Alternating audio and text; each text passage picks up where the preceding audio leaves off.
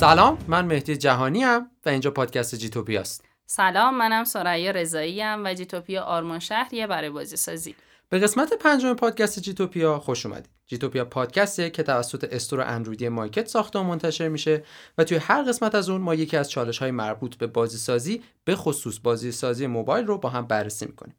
پس اگه مثل همیشه علاقه من به بازی هستید یا مثلا بازی سازی می‌کنید و قصد دارید وارد این مسیر بشید یا چند وقتی که وارد شدید و دنبال یاد گرفتن چیزای جدید هستید. خوشحال میشیم که همراهمون باشید. همونجوری که احتمالا می‌دونین تا اینجای کار موضوع مختلفی رو پوشش دادیم و سراغ مبحث های زیادی رفتیم. اول از همه با تاریخچه جیتوپیا شروع کردیم. اصلا از اهمیت صنعت بازیسازی موبایل گفتیم. بعدش هم که خب رفته رفته بحث رو جدی تر کردیم و با حضور مهمونای پادکست به دو تا سوال مهم جواب دادیم. اینکه دقیقا بازی چی بسازیم و چطور ایده درخشانمون اصلا تبدیل به بازی بکنیم. حالا که گرم صحبت شدیم قراره که پا رو یه قدم فراتر بذاریم. به نکته بسیار خوبی اشاره کردی سریا بعد از جواب دادن به اون سوالا الان به نوعی توی موقعیتی هستیم که کار جدی شده. موقعی هستیم که حالا فهمیدیم اون چیه چه بازی می‌خوایم بسازیم یه حد و حدودی دستمون اومده که چه مسیر رو می‌خوایم طی بکنیم و اونجایی هستیم که تیمو جمع کردیم و داریم مقدمات کار رو فراهم می‌کنیم. توی چنین وضعیتی خب دغدغه های مختلفی پیش میاد. مثل که مثلا چجوری مسئولیت ها رو پخش کنیم چجوری task رو بچینیم pipeline ها چجوری باشه یا مثلا فرآیند توسعه بازی اصلا چجوری باشه میریم early adopter امون رو بشناسیم ببینیم که خب حالا اون market ی که احتمالا در market research انجام دادیم یا قراره انجام بدیم چجوری هست و اینها. بخش مهمی از دغدغه هایی که توی این مرحله احتمالا دارید اینه که چطور یک بازی بفروش محبوب و موفق بسازیم. البته این بارم مثل دفعات قبلی میشه از جنبه مختلف به این موضوع نگاه کرد. اول اینکه ببینیم منظور ما از محصول بفروش و موفق چیه. خب طبیعتا هر کسی به زعم خودش این کلمات رو یک جور دیگه ای مفهوم می‌کنه. بنابراین باید به یک مفهوم مشترکی با همدیگه برسیم. از طرف دیگه ای هم خب عوامل مختلفی توی جواب دادن به این سوال ها دخیلن. مثلا اینکه چه زمانی باید به مانیتایزیشن بازی فکر بکنیم. چه زمانی finance structure بازی رو طراحی بکنیم و اصلا چجوری فرآیند مهم رو باید انجام بدیم. ژانر بازی اصلا تأثیری تو فروشش داره یا نداره؟ که البته حالا ما توی قسمت قبل دو تا قسمت قبل که با طاها رسولی عزیز صحبت می‌کردیم به این ژانر بازی اشاره کردیم و راجبش گپ مفصلی زدیم. پیشنهاد می‌کنم اگر در موردش نشنیدین یه گذری به اون اپیزود بزنید و در موردش اطلاعات بیشتری رو کسب بکنید. تاثیر فرایند توسعه بازی رو هم خوب در نظر بگیریم تو این چند لحاظ pipeline هایی که تیم فنی تو توسعه محصول و فرکانس های update دادنشون دارن. چه سمت فعالیت های marketing ی و هماهنگیشون با ما بقیه تیم هایی که توی مجموعه در فعالیت هستن. در کنار همین چیزهایی که سریا اشاره کرد یه بخش دیگه هم CRM هست. اینکه شما customer اتون رو چجوری مدیریت کنید چجوری باشون ارتباط برقرار کنید یا توی مثلا یه لول عمیقتر community management رو چجوری انجام بدین؟ چون به هر حال عاملی هستش که توی نگهداشت و جذب بازیکنها و به طور کلی محبوبیت بازی تاثیر داره. در نهایت هم یه سری موضوعات تخصصی تر ریزتر هست. البته تو حرفای سریا هم بهش اشاره شد. یه کمی خاصتر مثلا طراحی bundle ای داخل بازی چجوری باشه؟ مدل های مختلف درآمدزایی چی هستن؟ یا مثلا یه موضوعات نوتری مثل merchandise کردن یا اینکه شما در کنار بازیتون یه سری محصولات یا محتوای مرتبط منتشر بکنید یا اصلا کلا بازیتون رو بخواید خارج از کشور منتشر کنید. چون شما همونجور که سایه گفت ممکنه داخل ایران یه, یه تعریفی از محبوب و بفروش و موفق داشته باشین بعد شما میرید توی مارکت دیگه ممکنه این تعریفتون پارامترش عوض بشه کلا تغییر بکنه. برای جواب دادن به این سوالایی که راجبش گپ زدیم. باید این, این قسمت هم مثل دفعه قبلی مهمون داریم. یکی از قدیمی ترین های حوزه بازیسازی صنعت بازیسازی ایران رو دعوت کردیم که خب احتمالا با پرسیتی و فروتکرف و همچنین استودیو تاد میشناسینشون آیه علی نادلی زده کنار ما هم بنیانگذار و مدیرعامل فعلی استودیو تاد حالتون چطوره؟ خیلی ممنون. سلام. سلام. خوشحالم در کنارتون هستم. در خدمتتون هستم. سلامت باشین. خیلی ممنون که دعوت ما رو پذیرفتین. خیلی خوشحالیم که پیش ما خیلی ممنون. منم همینطور خب قبل از اینکه وارد بحث بشیم مثل همیشه من دوست دارم بپرسم که اوضاع چطور خوبه خدا رو شکر. آره از چند سالی هست که به هر حال بازی سازی رو شروع کردیم. اخیرا هم یه مقدار داریم یاد می‌گیریم که انتشار چیا توش مهمه و تقریبا هر روز در حال یادگیری اولین روزی که شروع کردی یعنی مثلا استودیو راه اندازی شده روی پروژه اول کار می‌کردی در دقیقا کی میشه؟ من حدس می‌زنم که مثلا 89 90 اینا باشه. آره تقریبا همون موقع هاست. اولین روز شروع بازی سازیمون تقریبا آخرین روز در واقع شرکت قبلی مونه که یه جورایی شکست خورده بود و داشتیم به این فکر می‌کردیم که ببندیمش. و به عنوان آخرین تیر بازی سازی رو امتحان کردیم. من فکر کنم فرودگرفت از بازی اولین بازی های بازی ایرانی باشه توی صنعت اگه اشتباه نکنم. ما خیلی اون اوایل بودیم دیگه. فکر می‌کنم حالا اولین بازی موبایل گه نه تو ایران جز اون دسته محسوب آره ما, ما یه جورایی توی اون دوره بودیم که تقریبا این in-app purchase خیلی معنا نداشت. تازه market ها داشتن این in-app purchase معرفی می‌کردن. و میشه گفت اولین بازی freemium ایرانی. بازی جذابی هم آره. و جالب اینجاست که به طور خاص فروت کرفت همین الانش هم فروش واقعا خوبی داره. یعنی یکی من تقلب برسونم به شنونده هامون. یکی از دلایلی که ما مهمون این قسمت رو نادریزاد انتخاب کردیم دقیقا بازی فروت کرافت بود برای من کلا تجربه جالب بود که در مورد این کیس خاصم می‌تونیم صحبت بکنیم. یعنی این تجربه رو می‌دیدم توی فرایند تیم و حالا کار دیگه که انجام دادن.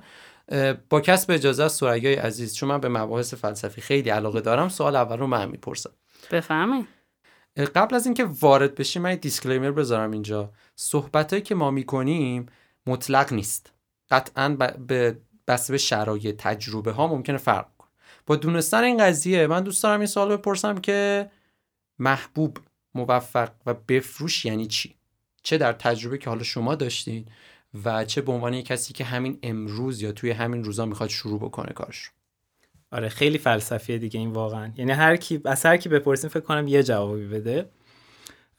ولی بذارین از کلمه آخرش شروع کنم. موفق خیلی برمیگرده به هدفی که هر کسی گذاشته که اون بازی رو بسازه. یکی ممکنه هدفش این باشه که بازی سازی رو یاد بگیره. پس صرف اینکه بازی ساخته شد و اجرا شد رسیده موفق شده. یکی ممکن هدفش این باشه که یک حرفی از نظر بود هنری بازی بزنه.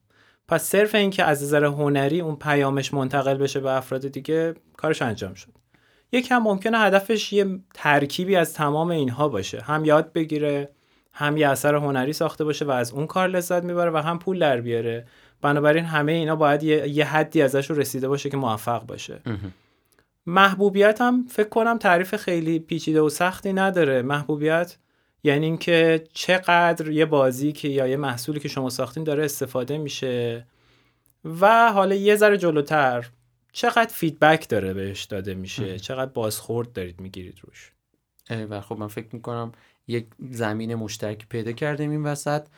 سوال جان فکر کنم نوبت شماست. آره من برم یکم سوال تخصصی. از نظر شما حالا به طور کل چجوری بریم سراغ monetization و اون finance structure ه که می‌خوایم توی بازی داشته باشیم؟ قبل از اصلا ساخت بازی این فرایند رو شروع می‌کنیم یا نه؟ استارت بازی رو می‌زنیم و توی step ی به این می‌رسیم که خب okay الان می‌خوایم monetization رو چجوری پیش ببریم؟ چه راهکارهایی براش داریم؟ ممنون شما با توجه به تجربتون راجع به این گپی با هم بزنیم. ببین این اصلا یه بحث عقلانیه دیگه. شما مثلا می‌خوای بری سفر خب اگه همینجوری فقط از صرف سفر رفتنه لذت ببری میری سوار ماشین میشی یکی از جاده های تهران می‌زنی بیرون. یعنی مهم نیست کدوم وری میری. از مشهد سر در میاری از اصفهان سر در میاری از شمال سر در بیاری. ولی خب تو بازی سازی عملا اگه هدف یکی از اون هدف پول در آوردن باشه از قبل باید نقشه و پلنش باشه.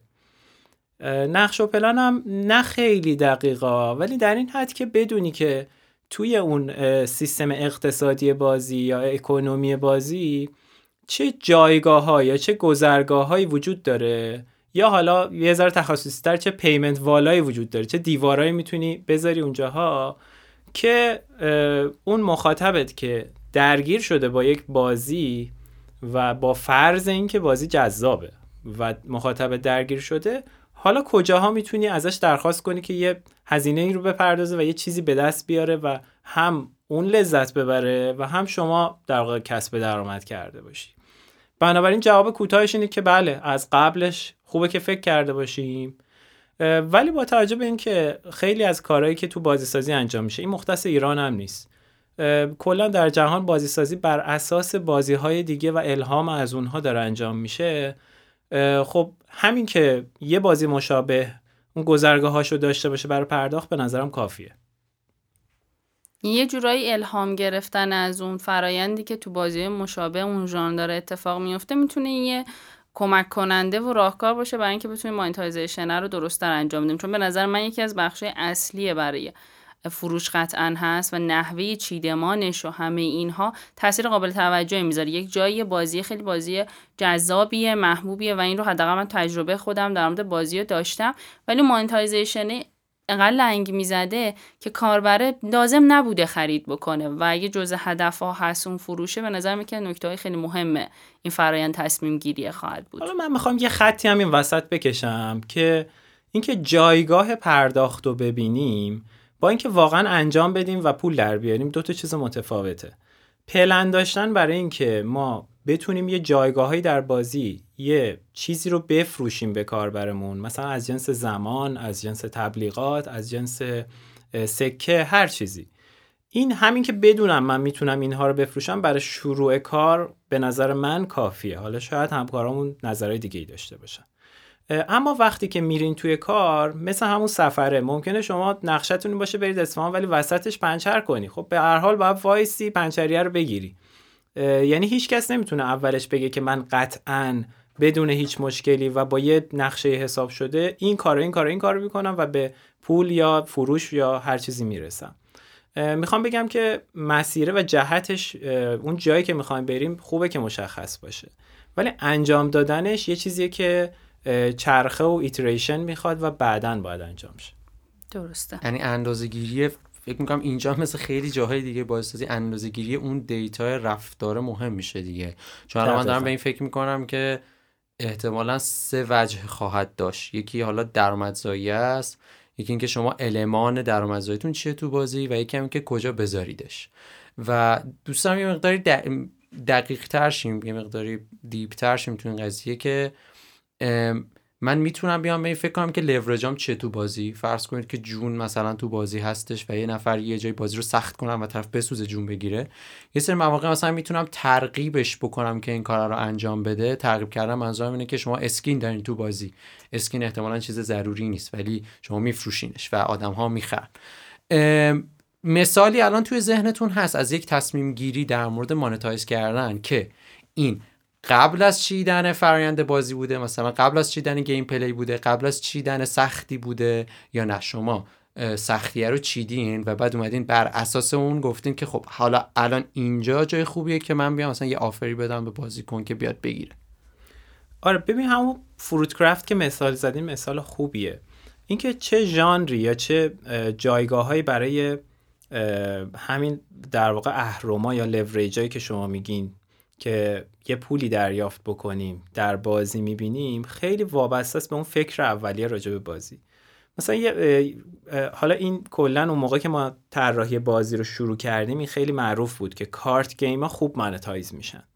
و ما یه ذره رفتیم راجع به این خوندیم که اصلا چرا card game ها خوب monetize میشن؟ و دیدیم که او card game اصلا اساسش بر اینه که کارت یک پدیده ای که هی باید element ها یا کارت های مختلف بگیری و مصرفش کنی یا merge ش کنی یا ایوالوش کنی یا یه مجیکی بهش اضافه کنی. فرایندها و المان های مصرفی تا دلت می‌خواد اونجا وجود داره.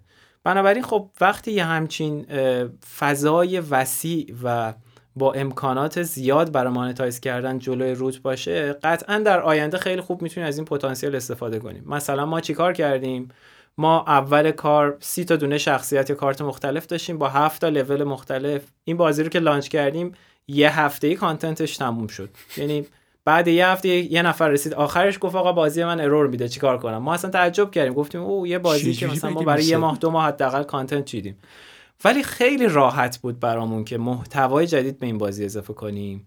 کافی بود که به اون game design ه یه مرحله جدید اضافه کنیم. 7 تا کارت جدید 7 تا شخصیت جدید و برو جلو. آره چون تو ژانرهای دیگه یکم متفاوت تره معمولا.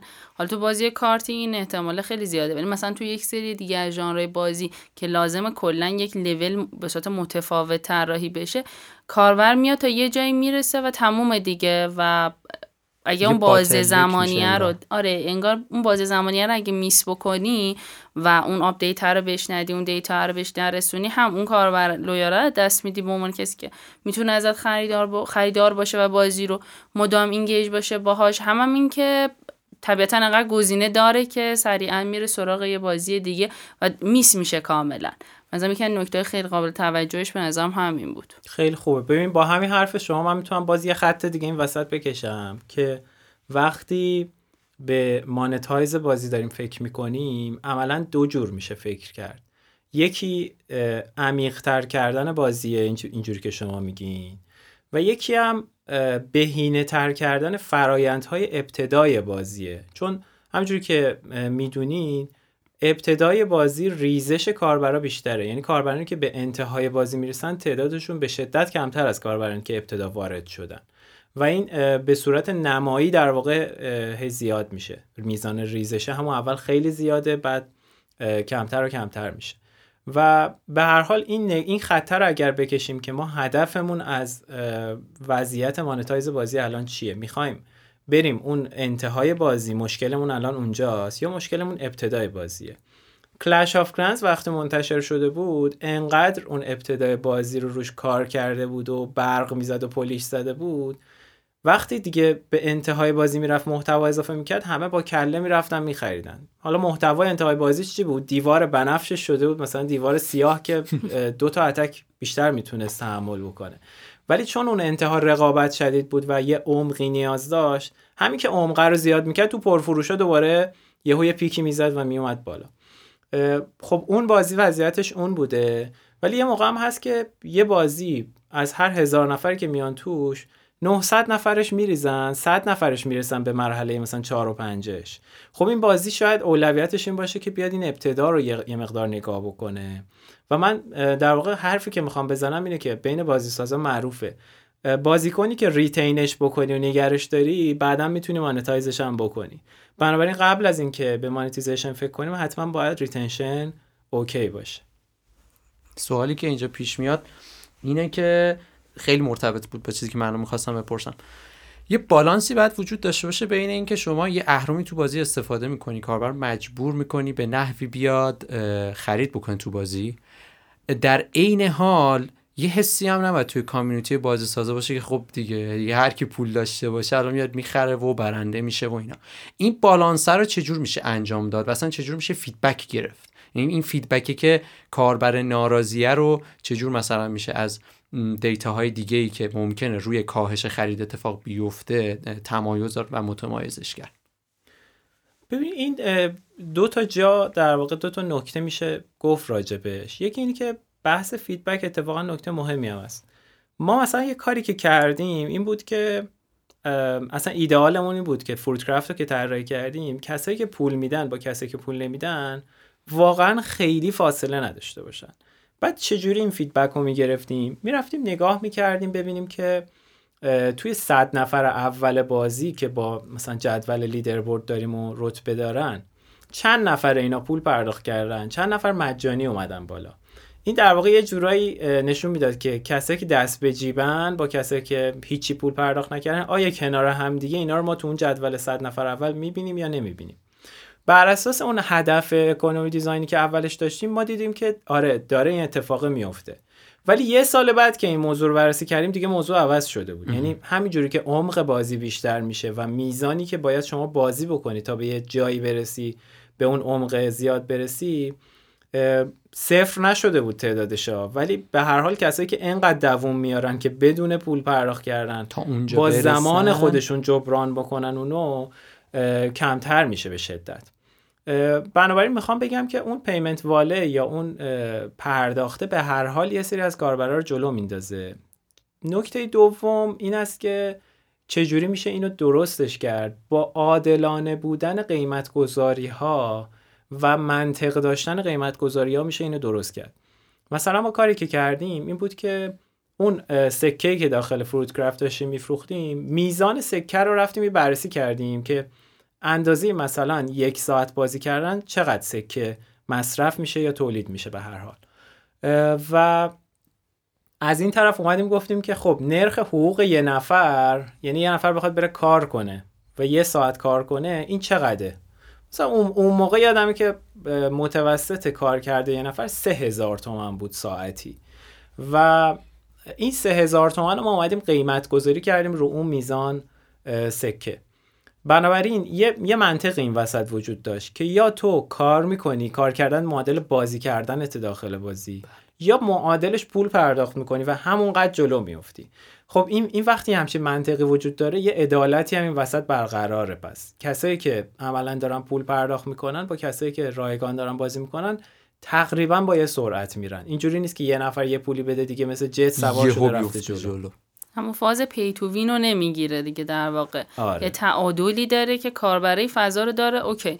من تا یک جایی از state بازی می‌تونم این مسیره رو برم آروم آروم هم برم ولی یه جایی به بعد طبیعتا برای اینکه تو اون جدال با بازیکنای دیگه آره دقیقا اون رقابت باشی باید هزینه بکنی و حالا این بسته به اون. ولی فکر کنم اونجا هم یه بالانسی داریم بین کسایی که چون تمام و اکثر حالا آدم هایی که تو اون اوریج قرار می‌گیرن payment رو دارن خرج می‌کنن و هزینه پرداخت می‌کنن. اینکه چه کسی پول بیشتری میده فکر کنم اونجا کمتر شاید چیز داشته باشه. یعنی یه بالانسی داره تو اون بخشم. همون جوری که قبلتر یه بالانسی بین آدم هایی که payment استفاده نمی‌کردن و آدم های دیگه وجود داشت فکر کنم اونجا هم یه بالانسی داشته باشیم.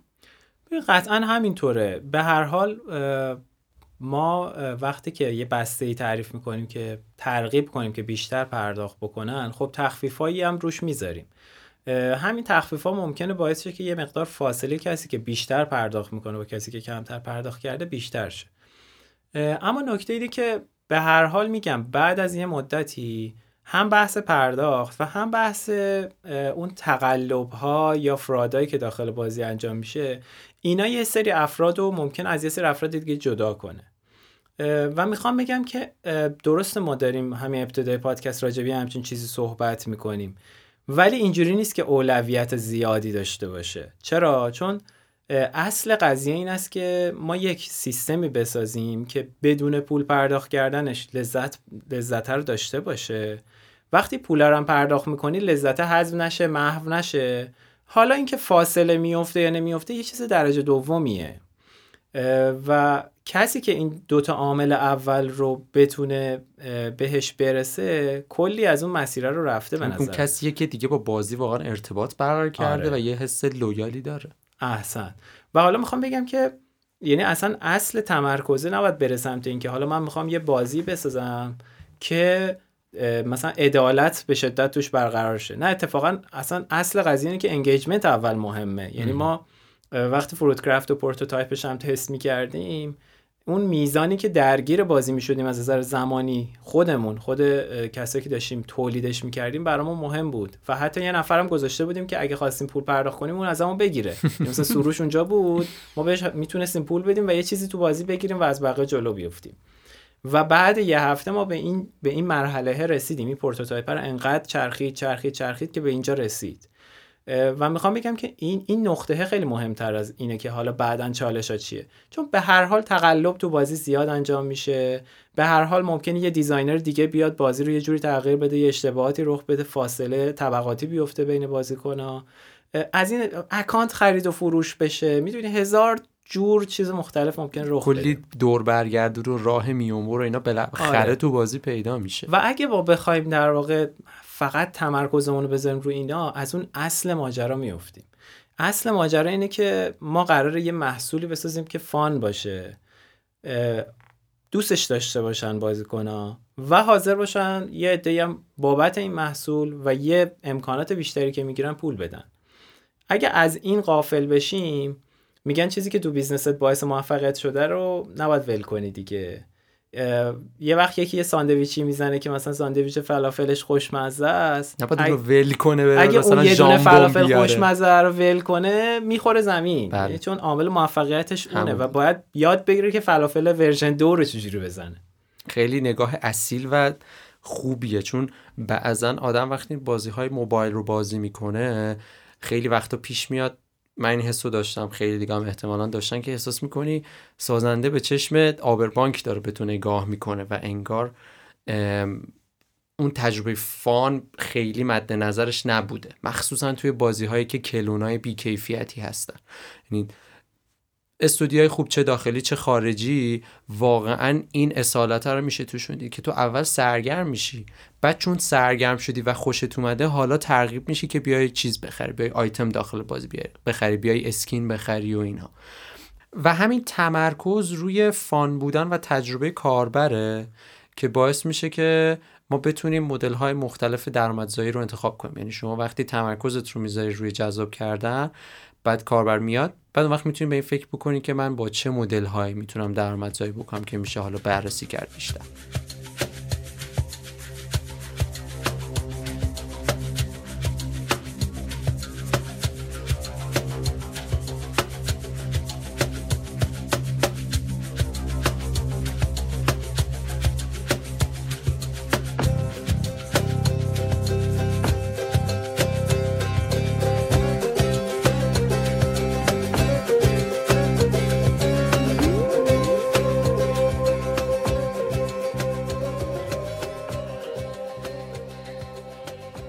چالش های انواع monetize کردن. خب مدل های مختلف monetize داریم و اصلا چجوری اینا رو bundle بکنیم؟ یه جایی هست مثلا ما میریم سراغ monetize کردن از سمت از مدل های advertisement یعنی بازیکن تبلیغات نشون بدیم یه جایی داریم در واقع cash ازشون دریافت می‌کنیم. یکم به نظرم راجع به این بیشتر صحبت بکنیم که چجوری اینا رو بهینه بکنیم مثلا چجوری ببینیم که این حالته واسه بازی ما بهتره. بریم سراغ advertisement بازی و freemium بکنیم یا نه؟ اصلا کلا بریم سراغ بازی freemium کدوم حالته رو می‌تونیم که انتخابش بکنیم و بیشتر بازیمون می‌خوره؟ خب خیلی عالی. ببینید این به دو تا موضوع به نظرم ربط داره. یکی بازار هدفیه که ما داریم بهش نگاه می‌کنیم. بازار هدف هم باز دو تیکه میشه. یکی کشور مخاطبه یکی دستگاهشه. یعنی مثلا بین اندروید و آی متفاوته بین مثلا چین و آمریکا متفاوته. نکته دومش هم جنس و عمق خود بازیه. مثلا یه بازی که داخل شما به اون مخاطبتون یه المانی میدی که حس مالکیت می‌کنه روی اون. مثلا یک پتی بهش میدی یه حیوان خونگی بهش میدی که ازش مراقبت کنه. این حیوان خونگی بعد یه مدت یه حسی به اون فرد میده که من دارم از این مراقبت می‌کنم و این مال منه. وقتی مال من میشه من حس مالکیت روش می‌کنم اون وقت یه جاهایی حاضرم که یه هزینه هایی هم پرداخت کنم براش. اون هزینه می‌تونه مالی باشه احتمالا. می‌تونم تو جاهایی که دیگه خیلی ضعیف این در واقع willingness to pay تبلیغات باشه. ولی خیلی مهمه که عمق بازی و عمری که اون کاربر تو بازی صرف می‌کنه و حس مالکیتش چقدره. اگه طولانی باشه می‌تونه بره سمت مدل های پرداخت پول. اگه کوتاه مدت باشه ولی خب این اتفاق کمتر میفته تو بازی ها یعنی اینکه طرف رو ترغیب بکنی برای یه چیزی که مثلا چند روز می‌خوای بازی کنی بذاری کنار مثل بازی هایپر کژوال این ترغیب کردن کار سختیه. که بیا بگی که حالا تو پول بده به من که بتونی ادامه بدی یا یه پیمنت والی جلوش بذاری. بنابراین خب اون بحث مارکت ها که دارم میگم خب به صورت واضحی تفاوتش بین مثلا اندروید و iOS داره دیده میشه توی iOS بازار بازی های پید وجود داره که اصلا بازار خیلی جذاب و خلاقانه ایه.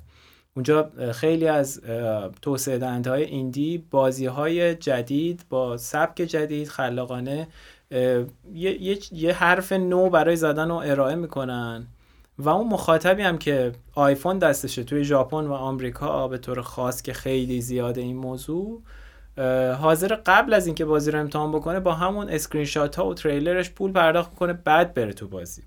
این اصلا یه, یه, مد... یه مدل خاص monetize کردن اینه که اما اول پول بگیری بابت بازی. و این مدل قبلا حالا توی موبایل نسبتا خاص و برای جاهای خاصه ولی قبلا تو دنیای کنسول و PC که بوده و الان هم هست.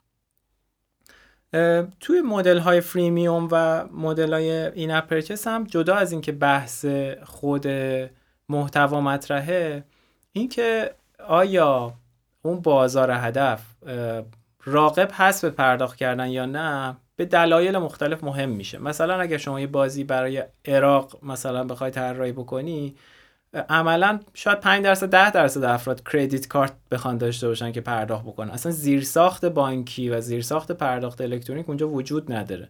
ولی از اون طرف شما می‌تونی از تبلیغات مثلا تو اون بازار درآمد داشته باشی.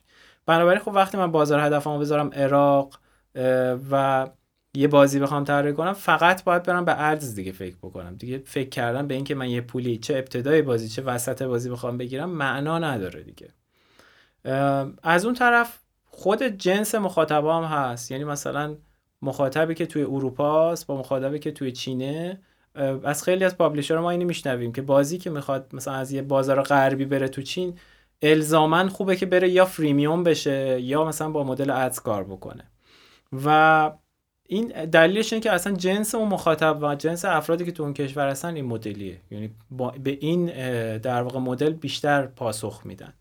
یا اصلا کشور خودمون بیاین در نظر بگیریم. بازیایی که روی PC و کنسول هستن به راحتی crack شدهش فروش میره. بنابراین اصلا مدلی که توی ایران می‌خواد جواب بده مدل freemium ه. یعنی اگه freemium نبود بازی سازی تو ایران خیلی شرکتی وجود نداشت. هنوز یه سری developer بودن که برای دل خودشون یادشن بازی میساختن یا اینجا بازی میساختن برای خارج از ایران. یعنی کسی برای این بازار بازی نمیساخت. ولی همین مدل freemium چون match شده با فرهنگ و حقایق جامعه ما اومده داره جواب میده دیگه. البته توی همین مدل فریمیوم هم خیلی ماشاءالله همه بلدن که چجوری دورش بزنن. من یادمه یا دوره یه چند تا از این بازیایی که با زمان داشتی برای اینکه مثلا تو یک روزی آره دستگاه زمان دستگاه رو جابجا می‌کردی بعد یهویی هی هر روز شروع کرد. بهت لایف دادن از اون ورسه که گرفتم بعد خیلی راحت نشستی بازی می‌کردی واسه نیاز خیلی در این زمینه دارم تو پرانتز بگم یکی از بازی ها بودش که به هر حال این در اومده بود. حالا اسمش هم الان یادم نیست. بعد توی اینستاگرام و توییتر ملت اومده بودن نوشته بودن که اینجوریه و فکر فکر می‌کنم اگه اشتباه نکنم توی کامنت های بازی تو مارکت نوشته بودن. و بعد جواب توسعه دهنده این بود که ما خودمون می‌دونیم. ما اینو گذاشتیم که ببینیم که مثلا کیا استفاده می‌کنن یا چند درصد استفاده می‌کنن اینو حالا که راست با پای خودش ولی خیلی تجربه جالب بود الان یادم افتاد.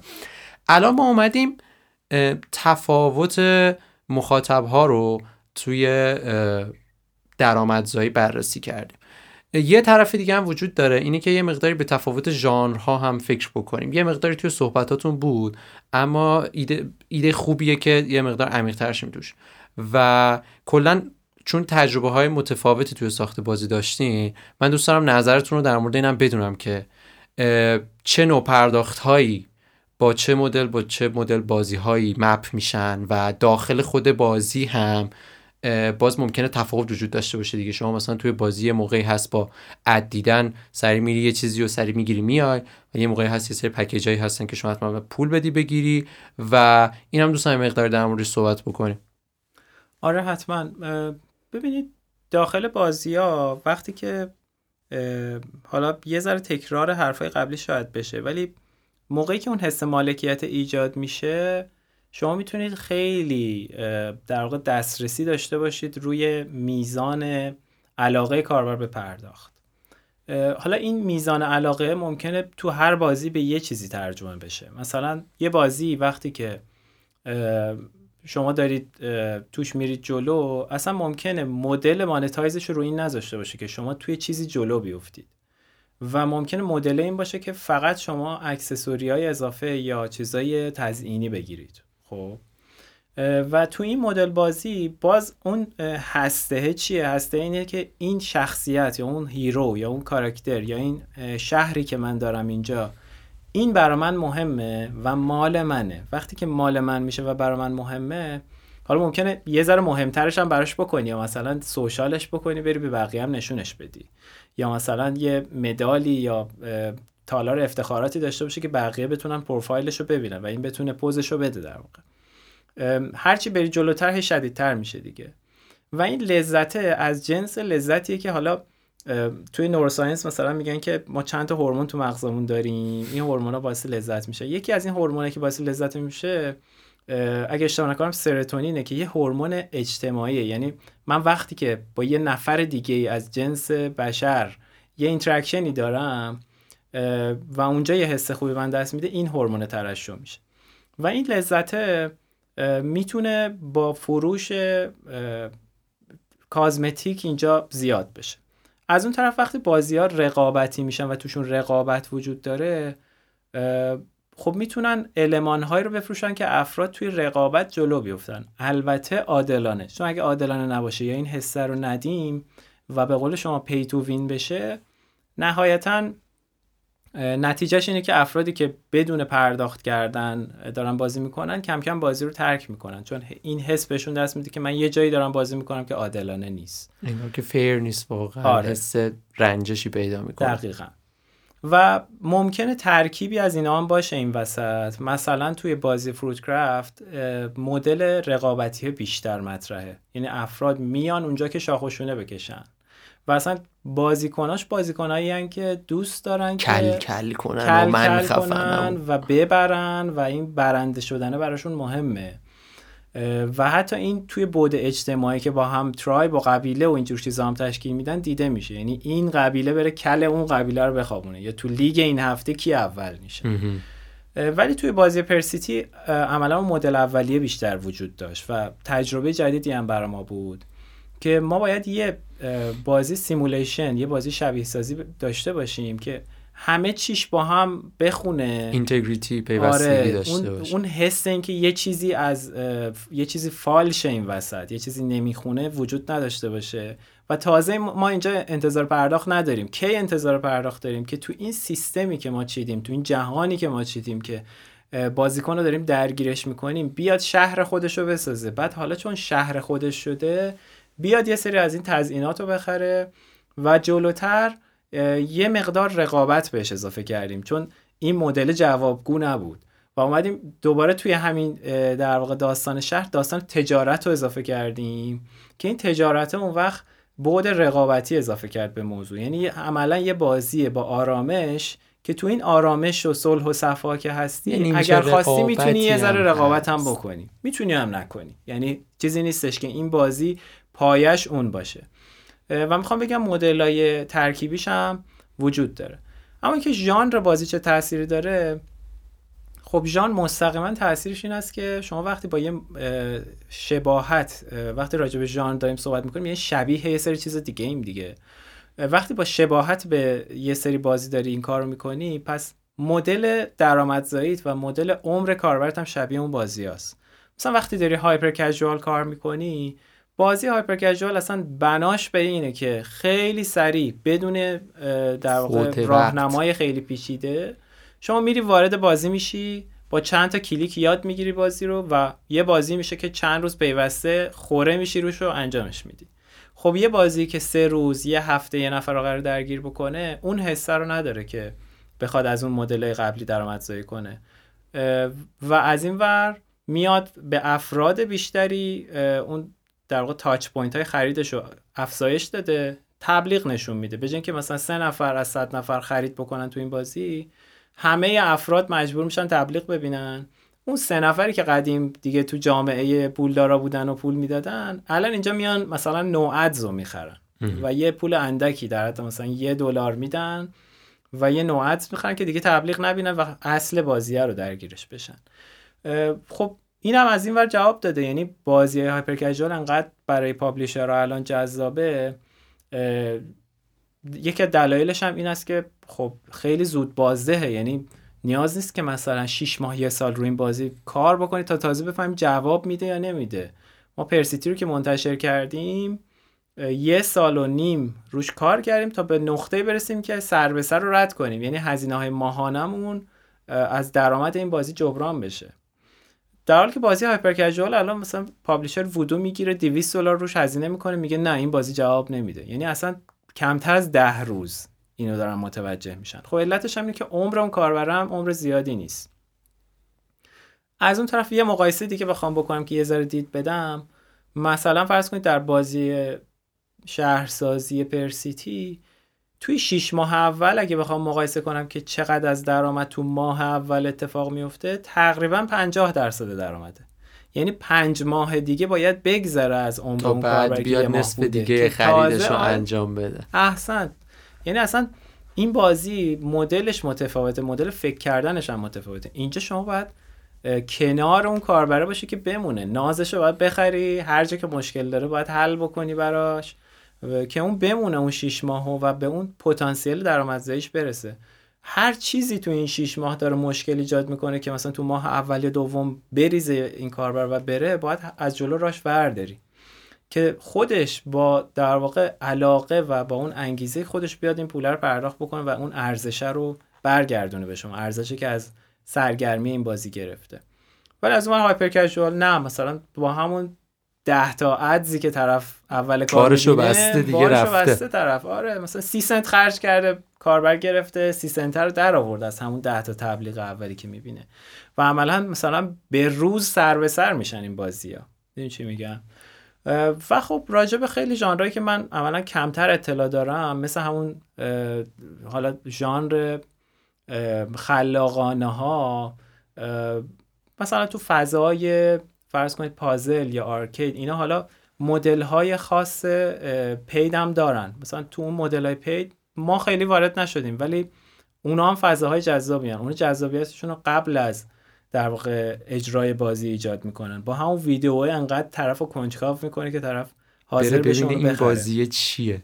همونجوری که شما اشاره کردی خیلی تو تایپ حداقل بازیسازی ایرانی نمیگنجه اون مدل دیگه. همینجور کاربر باید یه اعتمادی داشته باشه که خب OK یه لولی از بازی رو رفتم دوستش دارم ندارم. و بعد وارد محل payment بشه. به خاطر همین کلا یکم فکر کنم طبق همین رواله خیلی با ما این مدل پریمیوم نمی‌خونه. ولی یه نکته راجع به هایپر کژوال که داشتیم صحبت می‌کردیم به ذهنم رسید.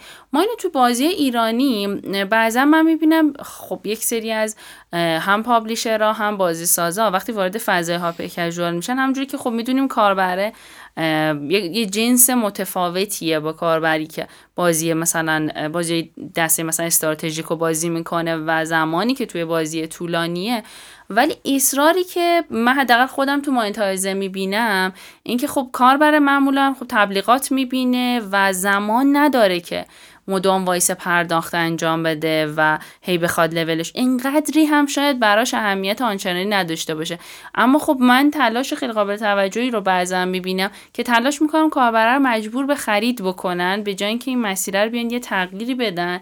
و خب اوکی این جنس کاربر وارد فضای خرید خیلی نمیشه چه زمانی. مثلا توی مترو داره بازی می‌کنه. آنتن هم نداره. حالا یه جونش هم تموم شده. خب ترجیح میده که تبلیغات ببینه تا اینکه بیاد مثلا وارد پرسه پرداخت بشه و اون زمانه و اون تایمی که توی مثلا مسیر داره میره رو بازی بکنه. یکم برای خود من حداقل بعضا سوال شد که چرا این اتفاق میفته؟ با توجه به شناختی که داریم از ژانر داریم و تجربه ای که معمولا میشه از بقیه دوستان توی این فضای گرفت اصرار گاهن چراست یا می‌خوایم تست کاربر رو عوض بکنیم؟ کجا این قصه باعث میشه بیایم مسیر رو بخوایم یه ترای بکنیم و عوضش بکنیم؟ این داستانی که میگیم مال بازیاییه که تو ایران دارن تولید میشن. چون من دقیق نگرفتم حالا چه بازی یا چه داستانی در بازی ایرانیه. شما منظورتون بازیه که داخل آره آره بازی داخل ایرانه. چون معمولا تو بازی خارجی اینو نمی‌بینی کامیلا آها. کلیره براشون. یه داستانی هایپر کژوال تو ایران داره. اونم اینه که میزان درآمدزایی ECPM نمایش تبلیغ با میزانی که باید هزینه بکنید تا کاربر جذب بکنید الان تو ایران فاصله داره. و این فاصله گاهن باعث شده که انگیزه کافی برای هایپر کژوال ساختن وجود نداشته باشه از نظر درآمدزایی. نمونه های وجود داشته که سر به سر شدن تو ایران.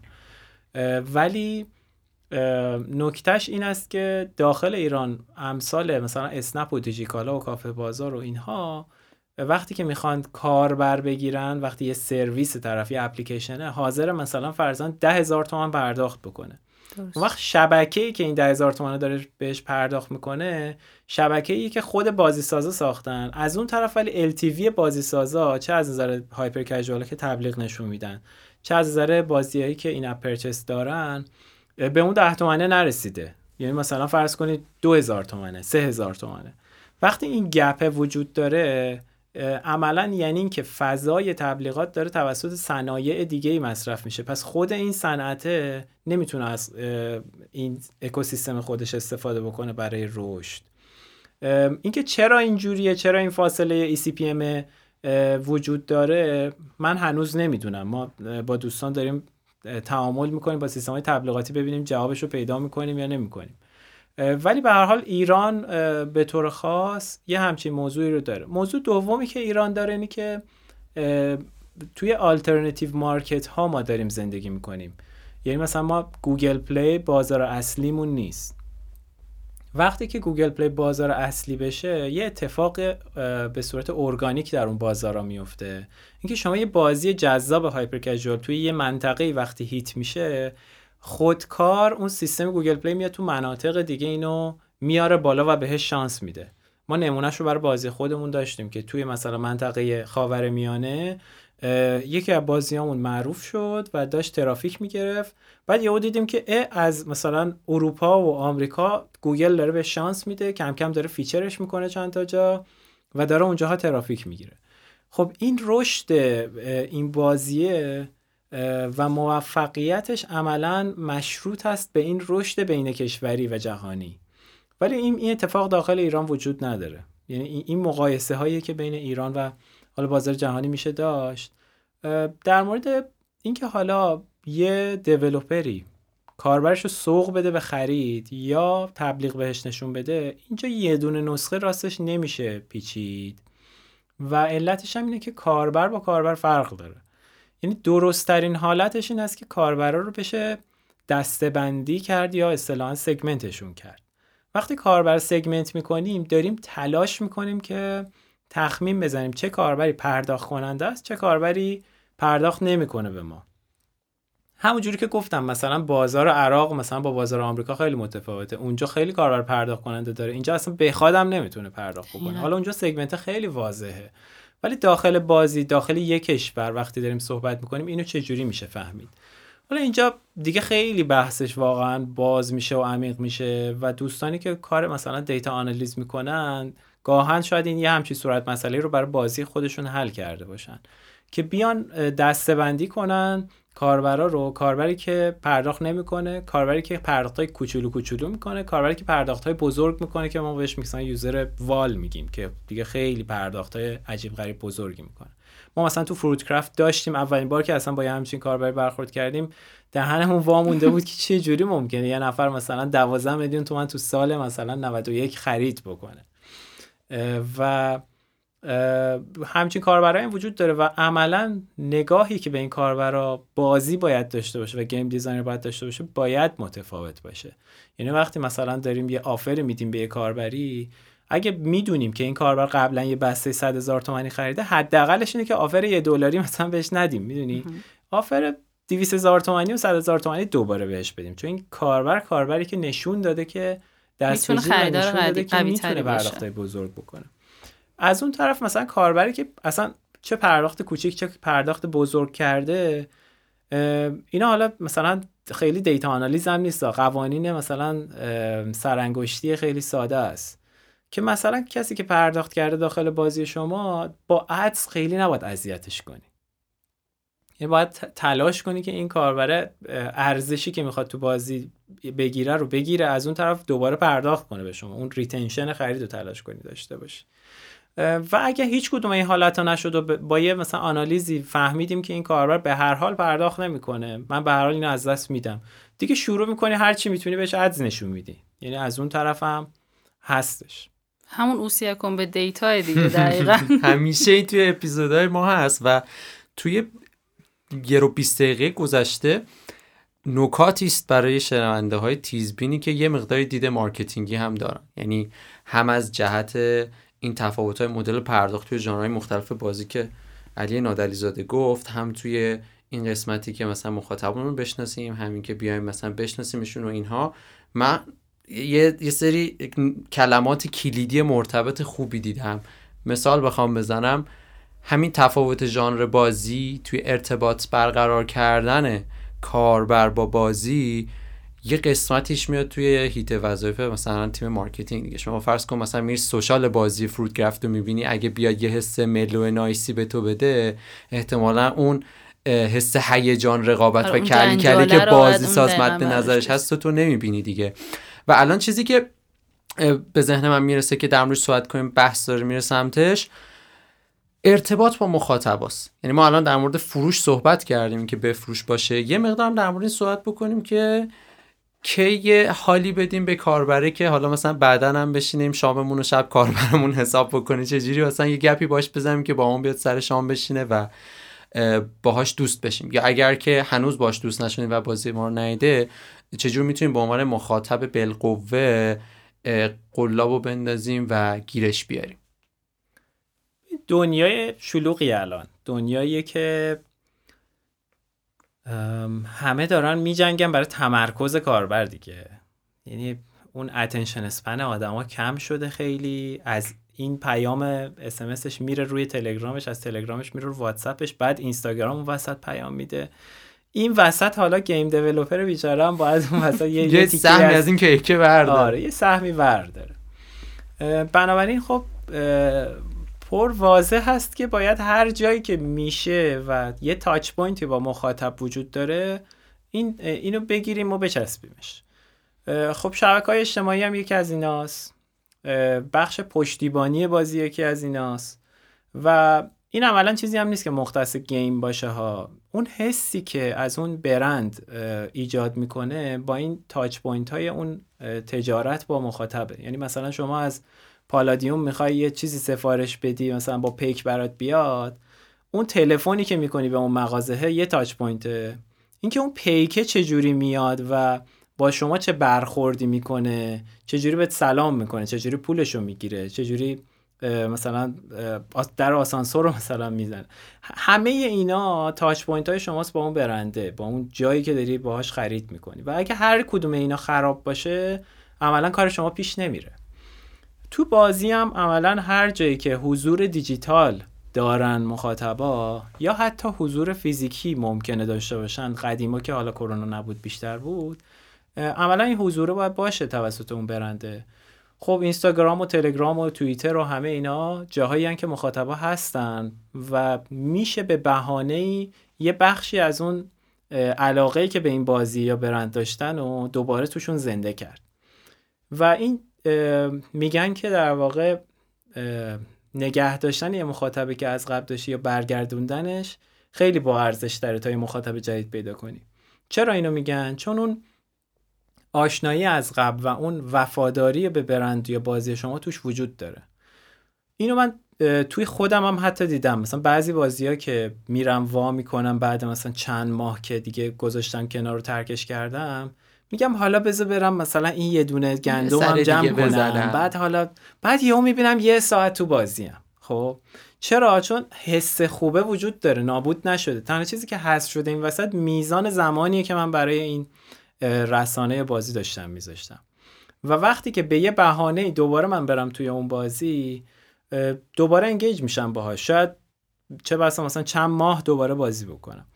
و این در مورد البته بازیایی که عمیقن دیگه. یعنی انقدی کشش دارن که حالا مخاطبشون رو بکشونن. بنابراین خب این که ما با مخاطب ارتباط داشته باشیم و چه نوع ارتباطی داشته باشیم به نظر من خیلی مهمه. از اون طرف سخت اندازه گیریش راستش. یعنی ما همیشه خودمون چالشمون اینه که آقا ما این همه برای شبکه های اجتماعی داریم هزینه می‌کنیم. کو خب؟ از اون طرف ولی مثلا آره کجا؟ این آتیش زدیم به پول رفت مثلا. ولی از اون طرف می‌دونم که این این حسی که داریم تو افراد ایجاد می‌کنیم یه چیز غیر قابل اندازه‌گیری کاملا برگشت پذیریه. از اون طرف ولی مثلا تو مارکتینگ پرفورمنس مارکتینگ می‌کنی میری مثلا 2000 تومان خرج می‌کنی یه کاربر میاری می‌تونی تا هوم فیا خالدی میشه اندازه بگیری خب؟ ولی اینکه مخاطبت ایمیل بازیکن تو چه جوری داره جواب میده عضو تیمت اینکه خوب جواب میده مشکلش رو حل می‌کنه چه حسی داره بهش دست میده این چیز قابل اندازه گیری نیست. چرا؟ یه راههایی هست مثلا NPS سکور رو اینا می‌تونی بگیری. تهش مثلا نظرش رو بپرسی. بدونی مثلا از این support ی که به گرفتی هر حال راضی. نویز و خطای خودش رو داره آره. ولی واقعا اون چیزی که تهش توی ذهن اون فرد ایجاد شده رو نمی‌تونی اندازه بگیری. و این یه چیزی که ما خودمون درکش می‌کنیم. یعنی وقتی از یه برندی یا از یه مغازه خرید می‌کنیم که طرف ممکنه یه پله گرونتر هم داره میده ولی حس خوب به ما داره میده و ما دنبال اون حس خوبه میریم. دم... میریم جایی که حس خوب داریم میریم جایی که بهمون احترام گذاشته میشه میریم جایی که بهش علاقه داریم.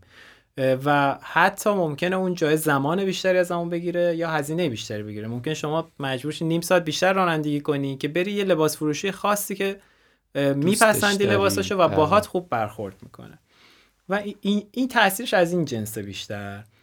و تاثیرش توی retention و بازگشت کاربره و توی recommend کردن به کاربره اینجا هم باز خیلی مهمه. مثلا یکی از چیزهایی که تو, تو بازی خودمون ما دیدیم و تو بازی دیگه هم شدیدترش حتی وجود داره سیستم referral ه در واقع. اینکه من معرفی کنم به یه نفر دیگه. حالا این علت این معرفیه چیه؟ یک حس خوب دارم نسبت به این بازیه. دو تو اون touch point هایی که دارم support ی که گرفتم شبکه اجتماعی حس می‌کنم که این بازی با من مرتبطه. حرف داره می‌زنه انگار داره با من حرف می‌زنه.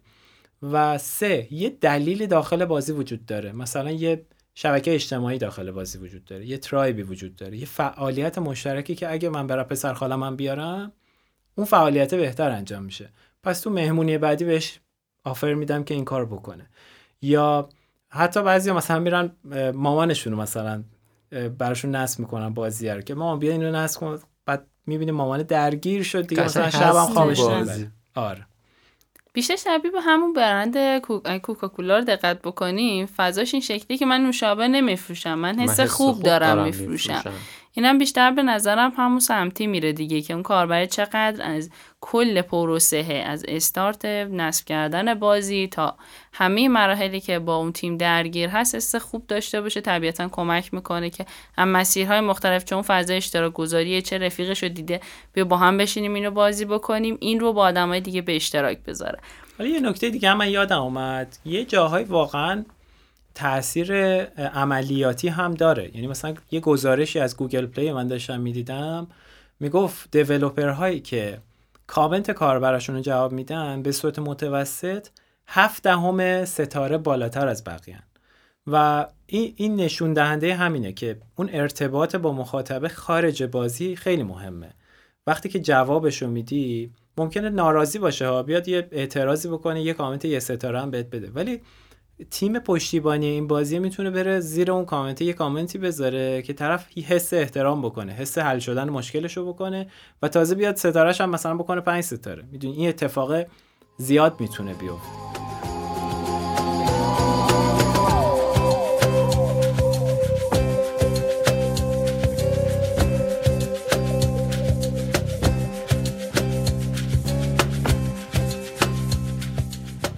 من می‌خوام یه ذره اسکیل کلا فضای فروش بازی رو ذره بزرگتر بکنیم. یه نگاهی هم بندازیم به اینکه اصلا چجوری میشه بازی رو تو خارج از ایران فروخت.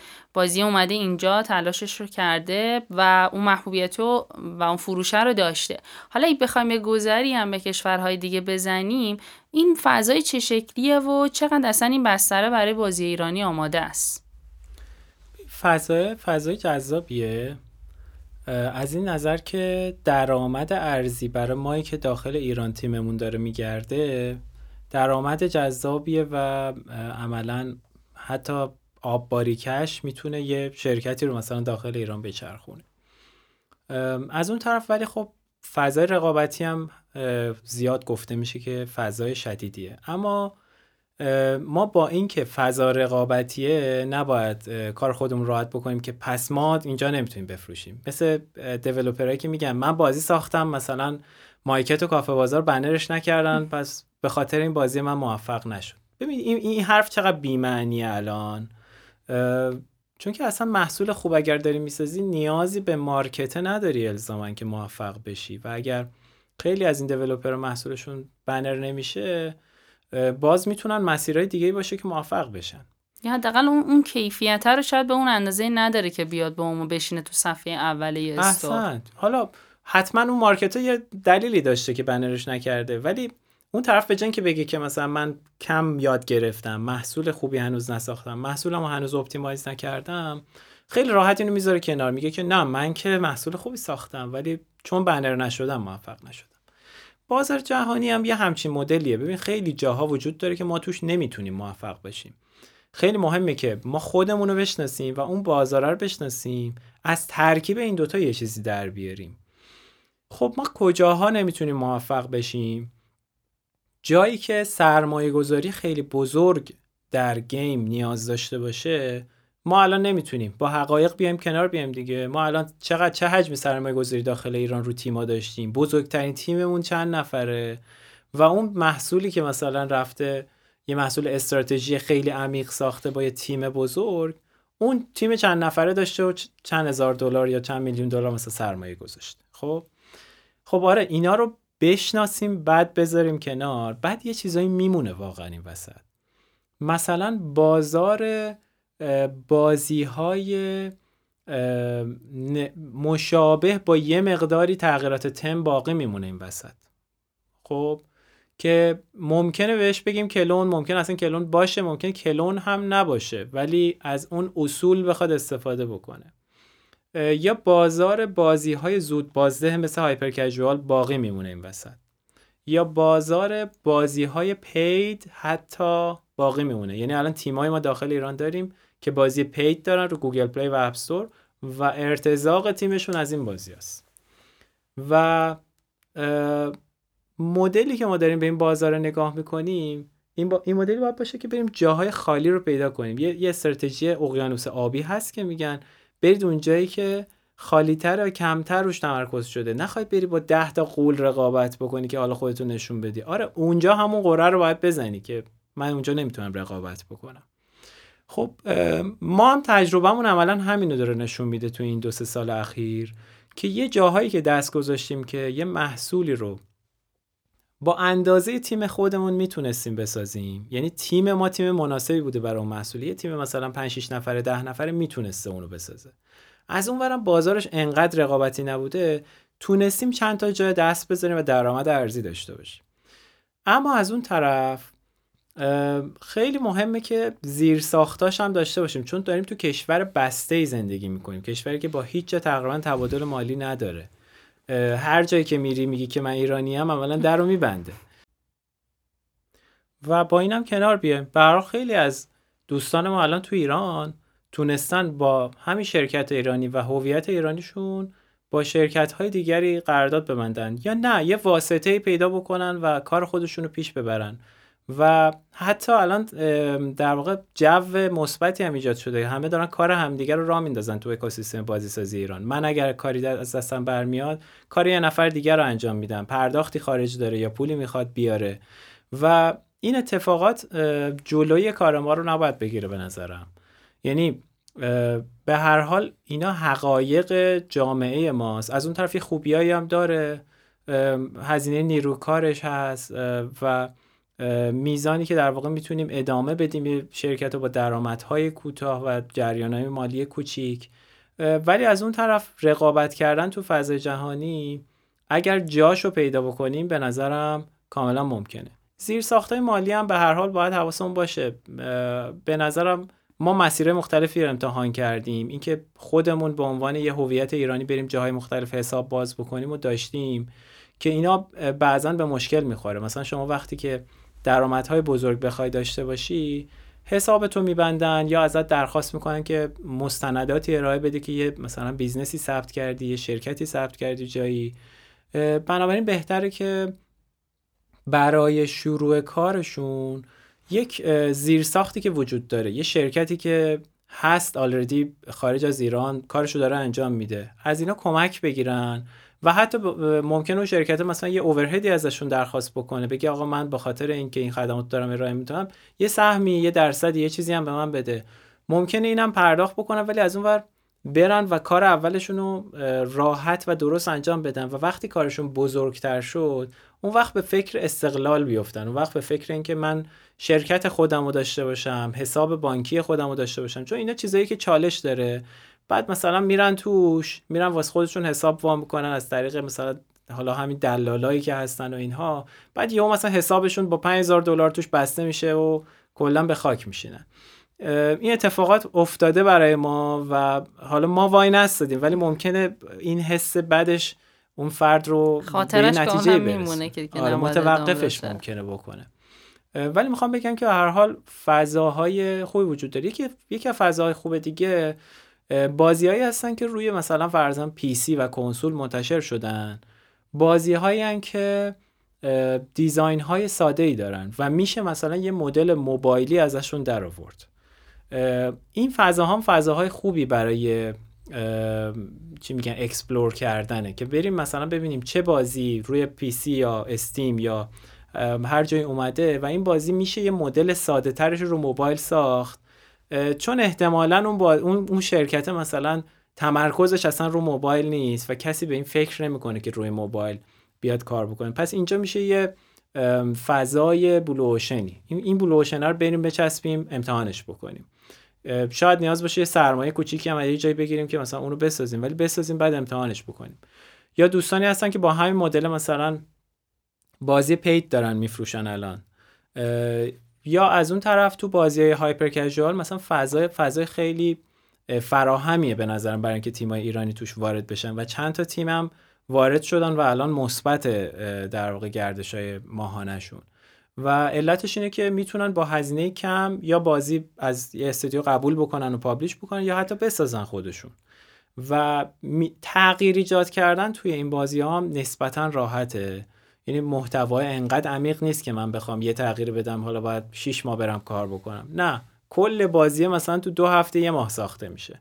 پس من می‌تونم عملا یه بازی یا یه جنسی از بازی های casual که الان trend شده و موجش ایجاد شده منم برم بسازم و از این طرف برم منتشرش بکنم.